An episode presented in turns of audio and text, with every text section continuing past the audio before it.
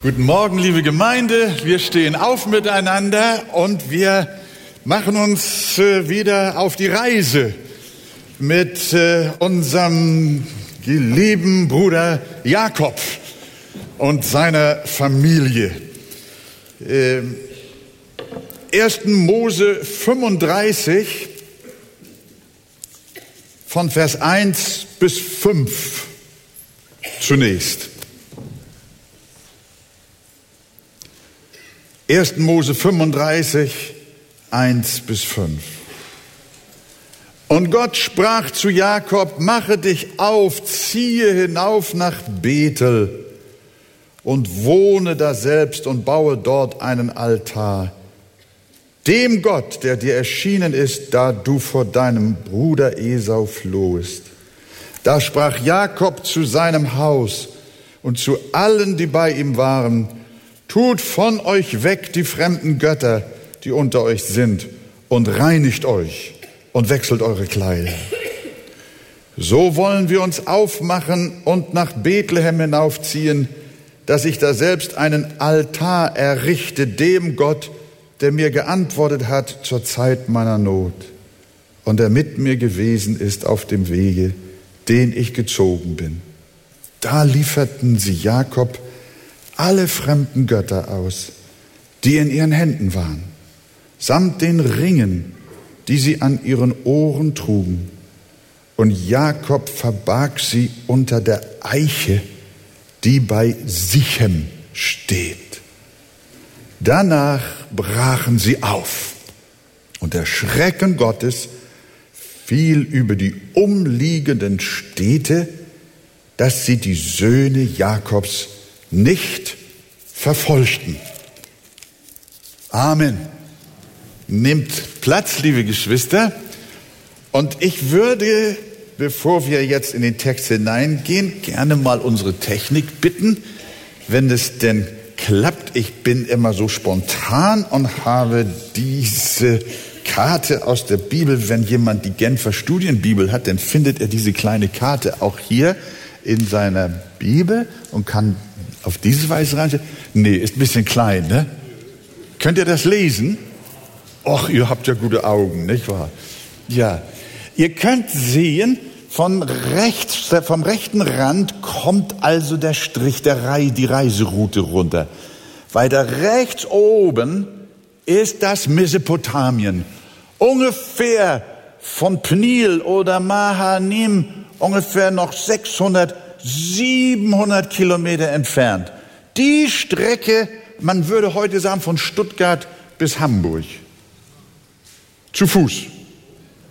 Aber nicht allein, sondern mit Herden, mit Rindern und Schafen und Ziegen und Kamelen und Kindern.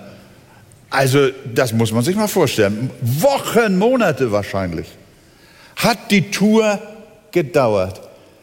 Und dann zurück, Gott hatte ihm gesagt, er soll zurück in seine Heimat.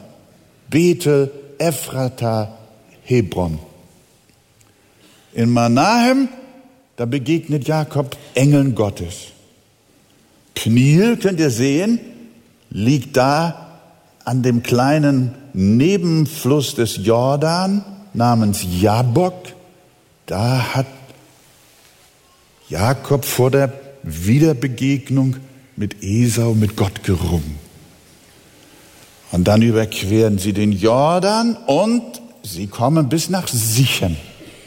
Das war nur kurz vom Ziel.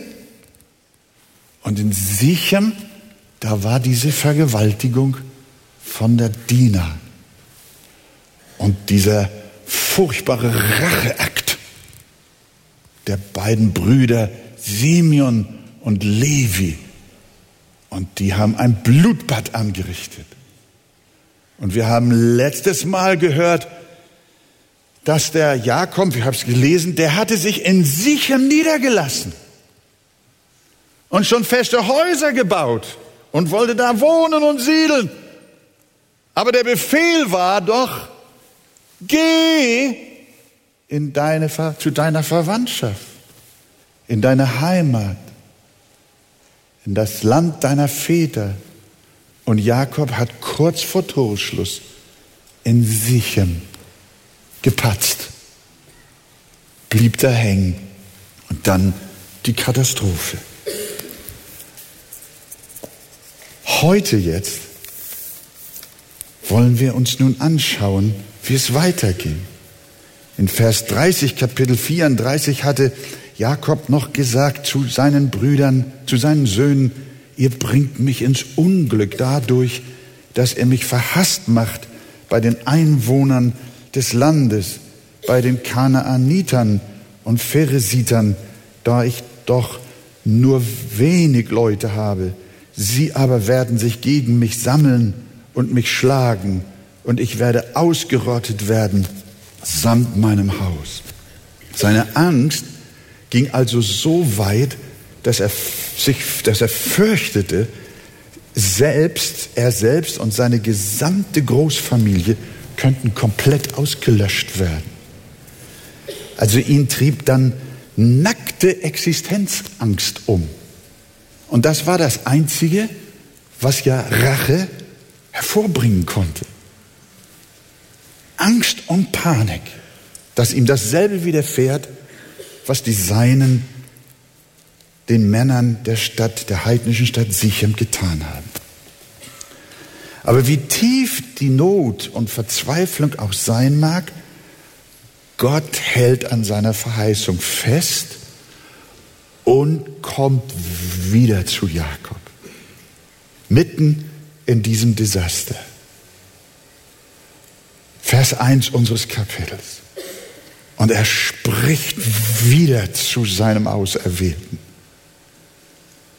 Mache dich auf, zieh hinauf nach Bethel und wohne dort und baue dort einen Altar für den Gott, der dir erschienen ist, als du vor deinem Bruder Esau geflohen bist. Und jetzt gehorcht Jakob. Leider erst nach einer bitteren Erfahrung, aber er gehorcht und er übernimmt wieder die geistliche Verantwortung in seiner Familie. Er macht Schluss mit der väterlichen Nachlässigkeit. Er übernimmt wieder die priesterliche Aufgabe in seiner Familie und ruft sie alle zur ernsten Nachfolge. Vers 2. Da sprach Jakob zu seinem Haus und zu allen, die bei ihm waren, tut die fremden Götter von euch, die in eurer Mitte sind, und reinigt euch und wechselt eure Kleider. Jetzt endlich und endgültig ziehen wir durch, ziehen wir weiter. Jetzt wollen wir Gott gehorchen. Jetzt ist Schluss mit dieser Trägheit des Gehorsams. So wollen wir uns aufmachen und nach Bethel hinaufziehen und nicht mehr in Sichern bleiben. Dieser Ernst des Glaubens hätte besser schon vor der Katastrophe zu sichern in der Familie Jakob vorhanden sein sollen. Zeigt uns die späte Aufforderung Jakobs an seine Familie doch, dass es in der gläubigen Familie noch ziemlich viel Götzendienst gab. Man denkt manchmal, dass sowas in christlichen Familien nicht mehr sein könnte. Aber da wundert man sich. Es gab verborgene Götter im Hause, die das geistliche Klima der Familie schwer belastete. Und diese heimlichen Sünden des Götzendienstes waren wohl auch dafür verantwortlich, dass so viel Schande über die Familie hereingebrochen war. Das erinnert uns an Achan im Buch Josua. Dieser Achan hatte auch heimlich etwas von der Beute der eroberten Stadt Jericho gestohlen und unter dem Boden seines Zeltes versteckt. Das Ergebnis war, dass sie vor der kleinen Stadt Ai eine schwere Niederlage erlebten, nachdem sie Jericho fast im Handstreich genommen haben, die große Stadt.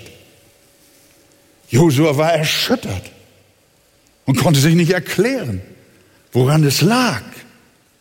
dass jetzt auf einmal eine Niederlage eingefahren wurde. Er fragte den Herrn nach dem Warum und bekommt die Antwort. Josua 7,13. Gott sagt, Josua, es ist ein Bann in deiner Mitte. In der Mitte von Israel. Du kannst vor deinen Feinden nicht bestehen, bis ihr den Bann aus eurer Mitte wegtut. Und ein solcher Bann lag auch über dem Hause Jakob. Der liegt manchmal auch heute über christlichen Familien. Ein heimlicher Götzendienst, heimliche Sünde, die nicht selten den Segen Gottes in unseren Häusern ausbremsen. Wir wollen nicht so weit gehen und die Bibel tut es auch nicht zu sagen, dass immer da, wo Sünde ist, immer automatisch auch Schande ist. Und doch lehrt uns die Bibel, dass Sünde nie das Werkzeug von Segen ist, sondern dass Sünde immer Not bedeutet. Chaos, Zerstörung. Und hier haben wir es auf der Hand. Jakob kommt jetzt der Sache auf den Grund, warum dort in Sichem so ein Unheil passiert ist. Seine ganze Familie kaputt gegangen, am Ende noch ausgelöscht wird. Es war ein verborgener Dienst mit Götzen. Wir wundern uns über das Chaos, das herrscht, über den geistlichen Niedergang. Und die Frage ist, in welcher Weise trägst du dazu bei? Welches sind deine heimlichen Götzen, die den Segen in deiner Familie unterwandern? Welches sind deine verborgenen Vorlieben und Laster? von denen deine Familie nicht weiß. Vielleicht aber doch weiß, nur man spricht nicht darüber. Das gleiche gilt auch für die Gemeinde. Die verborgenen Sünden eines Einzelnen wirken sich oft belastend auf den Segen der ganzen Gemeinde aus. Jedes einzelne Mitglied in der Gemeinde trägt Verantwortung für den geistlichen Zustand in der Gemeinde. Es ist immer schnell gesagt, die, die Leitung hat Schuld, die Pastoren haben Schuld, die Ältesten sind die Ursache, dass es nicht weitergeht. Das mag sein. Aber wir sehen, es mag auch daran liegen, dass Einzelne, dass du in Sünde lebst und nicht sauber lebst. Möglicherweise ist nicht das Schuld, was andere tun, sondern der Bann, den du selbst über die Versammlung bringst. Und deshalb, liebe Gemeinde, dieser Text bringt eine ernste Ermahnung mit sich für uns. Lasst uns alle nach Heiligkeit trachten, jeder für sich. Es kommt auf jeden von uns an, hörst du? Es kommt auf jeden von uns an. Das Wohlergehen deiner Familie, deiner Gemeinde hängt hochgradig auch von dir ab, wie du mit Gott stehst. Jeder sollte sich reinigen. Jeder sollte seine heimlichen Sünden ablegen und die versteckten Götzen hinaus tun, damit der Segen des Herrn frei fließen kann. Nun ist natürlich interessant zu sehen, wie die Familie reagiert. Wie, wie reagiert die Familie? Und da muss ich sagen, das erfreut das Herz. Vers 4. Da lieferten sie Jakob alle fremden Götter aus. Halleluja. Die in ihren Händen waren. samt den Ringen, die sie an ihren Ohren trugen. Die hatten möglicherweise okkulte Bedeutung. Und Jakob sammelte den ganzen Schrott zusammen und verbarg alles unter der Terebinte, unter der Eiche, die bei Sichem steht. Das nennt man geistliche Erneuerung. Erneuerung in der Familie. Man kann es auch Familienreformation nennen. Das Oberhaupt ruft die Seinen wieder zur Andacht, wieder zum Gebet, wieder zur Umkehr. Und da, wo ein solches Haupt ist, wo eine solche Initiative ist, da folgen in der Regel die Familienmitglieder auch gerne. Hier scheint keinen Widerstand gegeben zu haben. Sie haben sich alle gebeugt. Und alle hatten etwas hervorzukramen. Alle hatten etwas zu bekennen. Jakob muss ziemlich erstaunt gewesen sein, was da alles zum Vorschein kam. Ehrlichkeit, Offenheit, Aufrichtigkeit zog wieder in die Familie ein. Sie reinigten nicht nur ihre Kleider, sondern auch ihre Herzen. Sie bekehrten sich wieder neu zu ihrem Gott und ihrem Herrn. Eine solche Reform wünsche ich uns allen in unseren Familien. Du auch? Familienreform, Buße, Umkehr. Versammelt euch doch, liebe Familien. Lieber Vater, sprich mit deiner Frau. Ruf die Kinder, ruf die Enkelkinder zusammen, macht Hauskreis mal unter euch und besprecht, wo es hakt, wo die Not ist, wo die Heimlichtuerei ist, wo ist die Heuchelei. Sprecht euch aus. Redet über euren geistlichen Zustand über eure Defizite, euer Versagen. Seid ehrlich zueinander, wo ihr schwach seid, auf welchen Gebieten ihr zu kämpfen habt. Jakobus sagt 5,16, bekennt einander die Übertretungen und betet füreinander, damit ihr geheilt werdet. Ihr seht, dass hier die Schrift, auch des Neuen Testaments, einen Zusammenhang sieht zwischen verborgener Sünde und Heilung. Und der Aufruf ist genau wie bei Jakob. Kommt, bekennt, öffnet euch, bringt es ans Licht. Welche Götzen sind es möglicherweise? Es können konkret ehebrecherische Verhaltensweise sein. Vielleicht ist auch die Pornografie, die okkulte Musik und ihre okkulten Texte. Was hast du für Tonträger bei dir zu Hause? Kann auch gestohlenes Gut sein vielleicht auch gefälschte Dokumente, ich weiß es nicht. Kann auch völlig was anderes sein. Ich will auch im Einzelnen nicht darüber sprechen. Du weißt doch, du weißt am besten, womit du ans Licht kommen solltest. Vertraue nicht mehr auf die Götzen, auf das Geld, auf die Ehre, auf alles, worauf du deine Zukunft baust. Schaffe die Götter aus deinem Leben, die Laster. Und dann ist der Weg frei für einen neuen Gehorsam. So war es bei Jakob. Denn Familie Jakob brach unmittelbar nach dieser Buße auf nach Bethel, wo Gott sie hinhaben wollte, nach Hebron, in Richtung Heimat, in Richtung verheißenem Land. Wir lesen den kurzen Satz in Vers 5. Danach brachen sie auf. Dieser Satz gefällt mir. Buße ist Aufbruch.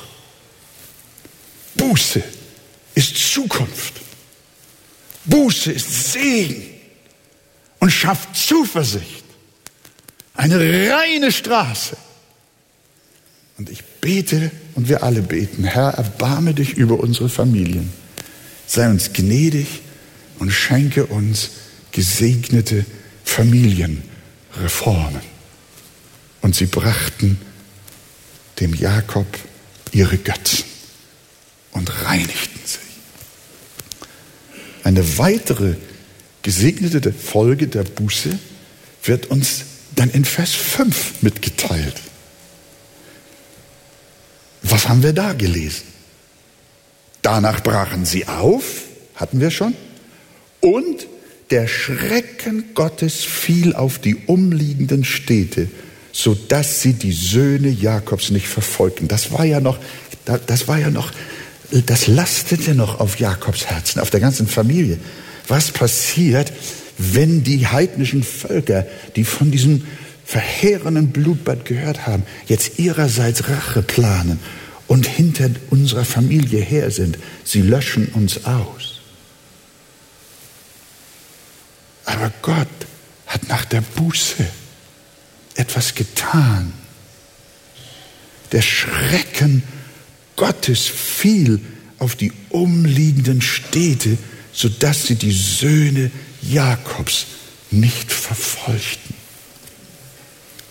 Als sie mit der Welt paktierten, als sie mit ihren Götzen spielten, da kam Chaos in ihr aller Leben.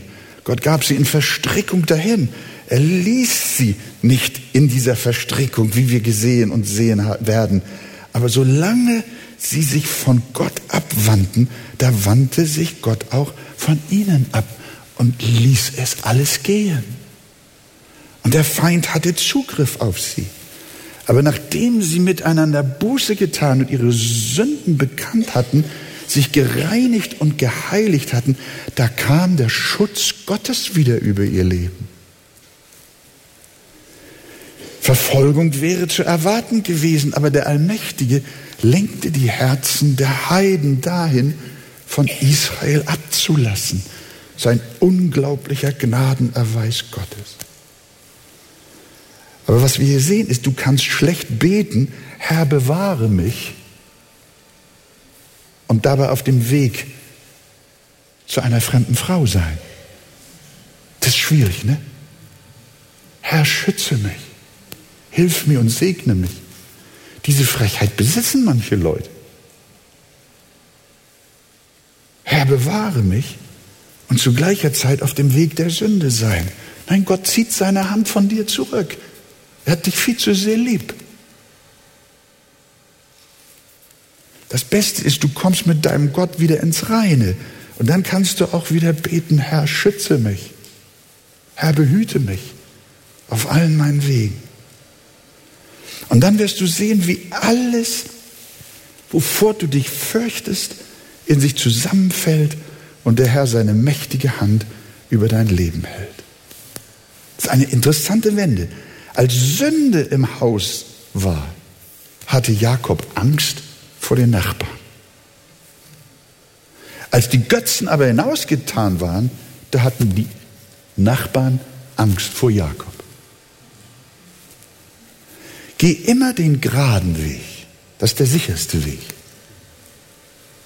Der saubere Weg ist immer der geschützte Weg. Geh immer den geraden und sauberen Weg. Sei ganz mit dem Herrn. Dann ist auch er immer ganz mit dir. Wollen wir das lernen? Wir wissen das schon. Aber wir sehen das hier. Der Schutz war weg, als Jakob und seine Familie sündigten. Aber als sie Buße taten und wieder mit Gott in Ordnung kamen, hat sich der Herr wieder erbarmt und seinen Schrecken gesandt, dass die Feinde Israels abgehalten wurden. Was wir schließlich sagen dürfen zu diesem ersten Teil. Gott ist dem Jakob gnädig. Er lässt trotz Versagen, trotz Sünde nicht ab, sondern er bringt ihn zurecht. Und er erlebt das Heil und die Vergebung im Alten Testament, wie wir auch heute. Gott helfe uns, dass wir Jesus vertrauen und er uns immer weiter zurechtbringt. Stehen wir auf miteinander.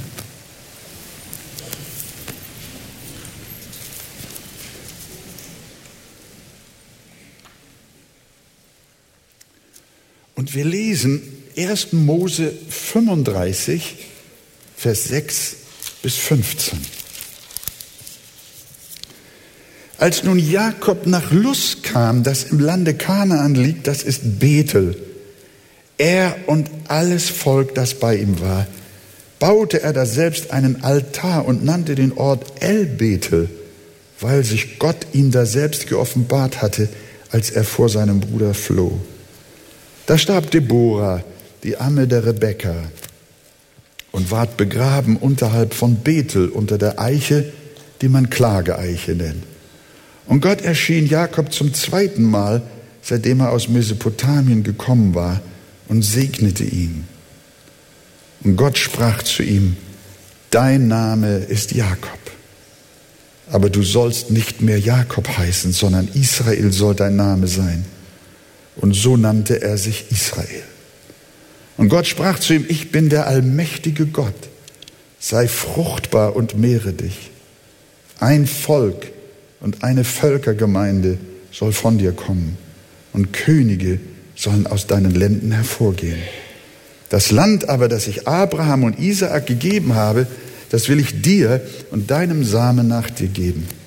Und Gott fuhr auf von ihm an dem Ort, da er mit ihm geredet hatte. Da richtete Jakob eine Säule auf an dem Ort, wo er mit ihm geredet hatte, ein Denkstein und goss ein Trankopfer darauf aus und schüttete Öl darüber. Und Jakob nannte den Ort, wo Gott mit ihm geredet hatte, Bethel. Amen. Also, nun ist Jakob mit seiner Familie endlich in Bethel angekommen. Freut ihr euch darüber? Jetzt ist Jakob in Bethel. Oh nein, war das eine Tortur, diese Reise. Aber Gott hat am Ende Gnade gegeben zu seiner Reise. Bethel, das war doch die Stätte, an der er dem lebendigen Gott in einem Traum von einer Himmelsleiter her begegnet war. Das war die Zeit, als er noch Single gewesen ist und aus Angst vor seinem Bruder Esau floh nach Mesopotamien zu seinem Onkel Laban. Damals hat der Herr ihn so sehr getröstet und ihm die Verheißung erneuert im Vers Kapitel 28, 15 erinnern wir uns, Gott hat zu ihm gesprochen und siehe, Jakob, ich bin mit dir und will dich behüten überall, wo du hinziehst und dich wieder in dieses Land bringen, denn ich will dich nicht verlassen, bis ich vollbracht habe, was ich zu dir gesagt habe. Der Punkt war jetzt da. Es war geschehen. So ist es gekommen. Jakob war wieder zurück Allerdings nicht allein, sondern mit einer riesengroßen Familie, ja auch mit großem Reichtum. Und ich kann mir vorstellen, dass der Jakob da das Feld in Bethel abgesucht hat und noch den Stein suchte, wo er drauf geschlafen hat damals, nicht wahr? Vor 20 Jahren. Äh, vielleicht war der Stein noch da. Er hatte ihn ja auch gekennzeichnet und ihn mit Öl übergossen. Oh ja, hier war es. Hier muss es gewesen sein, wo Gott mir in der Nacht begegnet ist, wo er mir verheißen hat, dass der Segen mit mir ist, dass er mich bewahren wird auf all meinen Wegen und dass er mich nach einer gewissen Zeit wieder zurückbringen wird. 20 Jahre ist das her und Gott war mit mir. Ich kann mir vorstellen, dass der Jakob sehr gerührt war. Vielleicht hat er auch geweint. Liebe Geschwister, das kennen wir alle. Dass es äh, manchmal nicht verkehrt ist, wieder an den Ort mal zurückzukehren, an dem Gott mal mächtig zu uns gesprochen hat. Es ist nicht verkehrt, im Laufe des Lebens auch wieder an die Stätten unserer ersten Gottesbegegnungen zurückzugehen oder sich an sie zu erinnern. Denkst du gerne an deine Bekehrung zurück? Ja. An die erste Liebe zu Jesus, wie das damals war. als du angefangen hast, mit Jesus zu gehen. Vielleicht fährst du gerne auch an irgendeinen Ort noch zurück und erinnerst dich, hier war es. Ich kann mich erinnern, als äh, ich mich am Sterbebett meines Vaters bekehrte und ich niederkniete und er mit seiner sterbenden Hand mich segnete. Oft denke ich zurück. Und ich freue mich. Natürlich muss ich nicht unbedingt dorthin fahren. Da wohnen jetzt andere Leute in dem Haus. Aber irgendwie ist dieses kleine Zimmerchen mein Betel geworden. Und wenn ich manchmal mit meiner Frau, mit der ich nun ja schon viele Jahrzehnte marschieren darf, dem Herrn nach, mal abends noch still zusammensitze, dann erinnern wir uns an die Plätze, wo Gott uns begegnet ist. Ihr habt keine Ahnung. ja, da, ist, wenn ich über mein Leben nachdenke, wo Gott überall mit mir war, wo er mich gesegnet hat. Ich habe so manche Betelstationen in meinem Leben. Und ich denke gerne an sie. Wir wissen, dass damit nicht sakrale Gebäude gemeint sind, auch keine Wallfahrtsorte. Du musst nicht unbedingt nach Übersee oder unbedingt nach Israel reisen, um Gott zu begegnen. Aber du kannst in deinem Herzen wieder zurückgehen an die Plätze, wo du Gott einmal begegnet bist. Und Gott erneuert den Segen.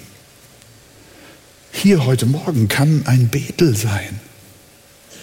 Unlängst traf ich eine liebe Frau, die vor 30 Jahren in der Arche war. Und sie sagte mir, ich habe einen schweren Weg. Wieder hier zu sein, ist nach Hause zu kommen. Jakob war wieder zu Hause und er freute sich, dass Gott ihn durchgetragen hat. Besonders wenn solche Zeiten der Erquickung schon lange her sind und du vielleicht sogar aus der ersten Liebe gefallen und lau geworden bist, dann solltest du auch wieder nach Bethel zurück, wo du vom Weg abgekommen bist und suche erneut eine intensive Erfahrung mit dem Herrn. Tue es, wie Jakob tat. In Vers 7 habt ihr gelesen. Jakob macht nochmal dasselbe wie damals. Da baute er dort einen Altar und nannte den Ort El Bethel weil sich Gott ihm dort geoffenbart hatte, als er vor seinem Bruder floh. Interessant ist, dass Jakob nun ein L davor sitzt. Habt ihr gemerkt? Er hat es nicht mehr Bethel genannt, sondern das L Bethel. Wer weiß, was das kleine, die beiden Buchstaben bedeuten, EL. Das ist Elohim, der Gott, der mich versorgt. Bethel heißt ja auf Deutsch das Haus. Und El Bethel heißt Gott ist das Haus. Das ist ein Hinweis, dass wir nicht Häuser aus Stein suchen, um Gott zu begegnen, sondern Gott selbst ist das Haus. Und er nannte es El-Bete. Fand ich hochinteressant. Hier, jetzt und heute kann es sein, kehre in deinem Herzen einfach wieder zurück zu dem Gott deiner Jugend und du wirst ihn wieder erleben. Bethel heißt El Bethel. Gott selbst ist das Haus Gottes und er ist überall. Jakob baute in Bethel einen Altar und betete an demselben Ort seinen Gott an. Schaut, Vers 10. Gott spricht wieder zu ihm. Und er sagt, dein Name ist Jakob, aber du sollst nicht mehr Jakob heißen, sondern Israel soll dein Name sein. Und so gab er ihm den Namen Israel. Diese Botschaft erhielt Jakob schon in jener denkwürdigen Nacht am Bach Jabok. Wir haben es auf der Karte gesehen. Er stand unmittelbar vor der Begegnung mit seinem Bruder Esau vor dem der, er große Angst hatte. Und zur Versöhnung sandte er Geschenke voraus, teilte aber seine Leute in zwei Lager. Wir haben ja darüber auch gepredigt. Sollte Esau mit seinen 400 Kämpfern über das eine Lager herfallen, so hat der äh, Jakob kalkuliert, dann kann vielleicht das andere Lager gerettet werden. Aber Jakob spürte, dass diese Taktik am Ende nicht helfen würde, sondern er hat gemerkt, ich komme mit Kriegstaktik nicht weiter. So kann ich meine Familie vor meinem möglicherweise ausrastenden Bruder Esau und seinen 400 Leuten nicht schützen. Mit Taktik haut das nicht mehr hin. Ich muss meinem Gott begegnen. Ich brauche die Hilfe Gottes. Mit eigener Klugheit und Selbsthilfe hatte er ja sein ganzes Leben versucht durchzukommen. Und das entsprach ja auch seinem Namen, nämlich Jakob. Was heißt Jakob? Fersenhalter. Zu Deutsch Fersenhalter. Schon bei der Geburt war er ein Kämpfer. Er wollte nicht der Zweite sein, sondern der Erste und hielt seinen Zwillingsbruder Esau an der Ferse fest. Er kämpfte von Anfang an immer in eigener Sache, in eigener Kraft, mit List und sogar auch mit Betrug. Als Jakob aber vor der Begegnung mit Esau merkte, dass er nicht mehr mit strategischen Mitteln und Geschick zurechtkam, da hat er die Stille gesucht. Könnt ihr euch erinnern? Er ging allein in die Nacht um Gott seine Angst und Not zu bringen. Und dann lesen wir die eigenartigen Worte, Kapitel 32, 25, da rang ein Mann mit ihm, bis die Morgenröte anbrach. Wie wir aus dem Text zusammen unschwer erkennen können, war dieser Mann der Engel des Herrn, Gott selbst, der sich in Jesus Christus ihm zeigte. Und Jakob war in diesem Ringkampf stärker. Das ist sehr interessant. Das scheint mir ein Bild darauf zu sein, dass Jakob immer versuchte, seine eigenen Wege bei Gott durchzusetzen, genau wie du das auch immer machst und wie ich es auch gemacht habe. Er hat es auch immer geschafft. Jakob war ein ziemlicher Dickkopf. Er kam immer, immer durch. Er war immer stärker, hat immer gesiegt, hat immer kalkuliert. Und so lässt Gott den Kämpfer auch in dieser Nacht siegen. Er lässt ihn siegen mit seinem Kampfeswillen, mit seiner Energie, mit seiner eigenen Idee, mit seinen eigenen Plänen. Allerdings nur bis zur Morgenröte. Dann schlägt der Herr dem vermeintlichen Supermann einfach mal auf die Hüfte. Aber so richtig. Und der Ringer war KO.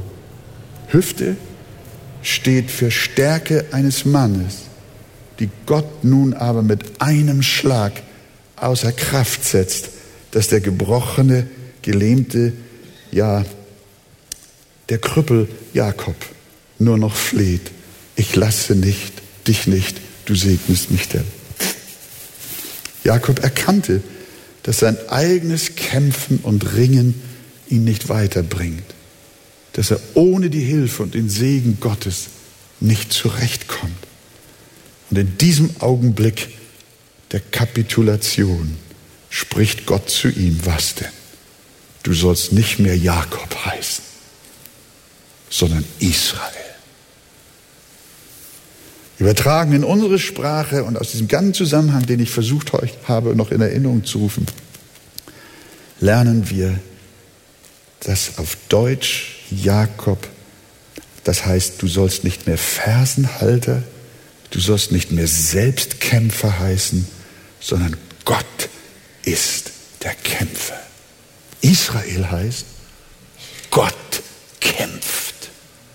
Das ist der Name Israel. Wusstet ihr das eigentlich? Hallo? Ja.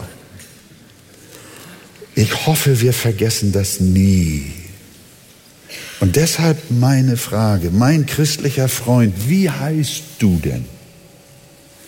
Heißt du immer noch Jakob, eigener Kämpfer, eigener Ringer, kräftiger Fersenhalter?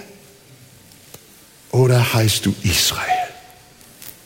Gott kämpft. Heißt du noch Trickser, Stratege oder Macher? Oder heißt du schon Israel, der Gott für sich kämpfen lässt? Der seine Sachen in Gottes Hände gelegt hat. Gott kämpft war der neue Name Jakobs. Was für ein Wandel. Das hat mich sofort an Petrus erinnert. Der kam ja auch mal so als Selbstkämpfer daher, so auf jakobische Art. Ne? Man, Petrus hätte auch ja, ja, Jakob heißen können. Der hat zu dem Herrn gesagt, und wenn sie dich alle verleugnen, ich werde bei dir bleiben, dich niemals verleugnen, selbst wenn ich sterben müsste. Hallo Jesus, weißt du nicht, was du für einen tollen Jünger hast? Mein Name ist Jakob. Und der Herr hat in seinem Herzen gedacht, warte mal ab, du Kleiner, bald wirst du Israel heißen. Und er hat ihn verleugnet und er hat versagt.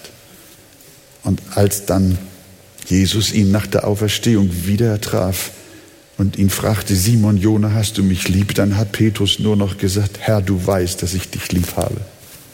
Wie bescheiden wie demütig. Er war ein anderer geworden. Aus Jakob war ein Israel geworden. Und das drückte Jesus ihm gegenüber in Johannes 21, Vers 18 so aus, als du jünger warst, gürtetest du dich selbst und gingst, wohin du wolltest. Wenn du aber alt geworden bist, wirst du deine Hände ausstrecken und ein anderer wird dich gürten und führen, wohin du nicht willst. Wie möchtest du heißen? Jakob oder Israel. Besser noch,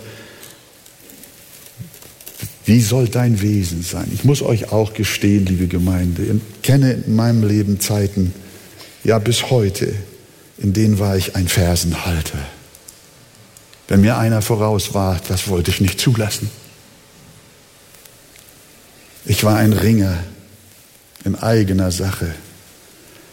Oft habe ich meine eigenen Wunschziele durchsetzen und meine Ansprüche geltend machen wollen. Aber ich musste auch lernen, dass ich so vor Gott nicht weiterkomme. Erst als Gott mir auf die Hüfte schlug und mir meine Kraft nahm, da wurde ich ein wirklicher Sieger. Wenn du dich Gott ergibst und schwach wirst, dann bist du stark. Wenn du lernst, ihn kämpfen zu lassen, und ihm zu vertrauen, dann wächst deine Kraft. Und wir lernen, es ist der Herr, der seine Gemeinde baut, nicht wir. Aber ich falle immer wieder in den alten Namen zurück, es ist wie mit der Schwerkraft. Das alte Jakobswesen ist immer wieder da. Der alte Kampf um das Ich, um den eigenen Namen, um die eigene Ehre, um die eigenen Pläne. Und da brauchen wir dringend Erinnerung. Und genau das tat der Herr mit Jakob wieder in Bethel, nicht wahr? Ihr müsst verstehen, die Geschichte des Kampfes am Jabok, das ist schon ein bisschen zurück. Jetzt war er wieder in Bethel. Und Gott sagt nochmal dasselbe. Jakob, das ist zwar dein Name, aber vergiss nicht, was ich damals zu dir gesagt habe. In jener Nacht an dem Nebenfluss des Jordan, als du ganz alleine warst und Angst hattest am Pnil, da habe ich gesagt, du heißt nicht mehr Jakob, hör auf mit deinem Kämpfen, lass mich doch kämpfen, sei du doch stille, lass mich den Sieg erringen. Er baut wieder sein Bete. Und Gott wiederholt das. Das hat mir gefallen. Und Gott erschien Jakob in Vers 9 und 10 zum zweiten Mal, so haben wir gelesen, seitdem er aus Padam Aram war, also Mesopotamien, und segnete ihn. Und Gott sprach zu ihm, dein Name ist Jakob, aber du sollst nicht mehr Jakob heißen, sondern Israel. Gott gibt ihm also ein weiteres Mal einen neuen Namen, und zwar wieder den Namen Israel. Gott kämpft. Dieser Name soll auch unsere Identität sein unser neues Wesen, unsere neue Natur. Nicht mehr ich, sondern Gott kämpft. Lass also los, werde stille, lass Gott für dich kämpfen. Darf ich mal fragen, wer von euch möchte Israel heißen? Darf ich mal eure Hände sehen? Halleluja. Israel soll unser Name sein. Gott kämpft in Jesu wunderbaren Namen. Er wird die Verheißung erneuern, die schon Abraham und Isaak gegolten hat. Und diese Verheißung bleibt auf ewig. Also Jakob errichtet in Bethel nun wieder ein Denkstein, gießt Öl darüber und nannte den Ort noch einmal Bethel, denn dort war ihm Gott wieder begegnet. Interessant ist, das Leben geht weiter. Er ist noch nicht am Ziel.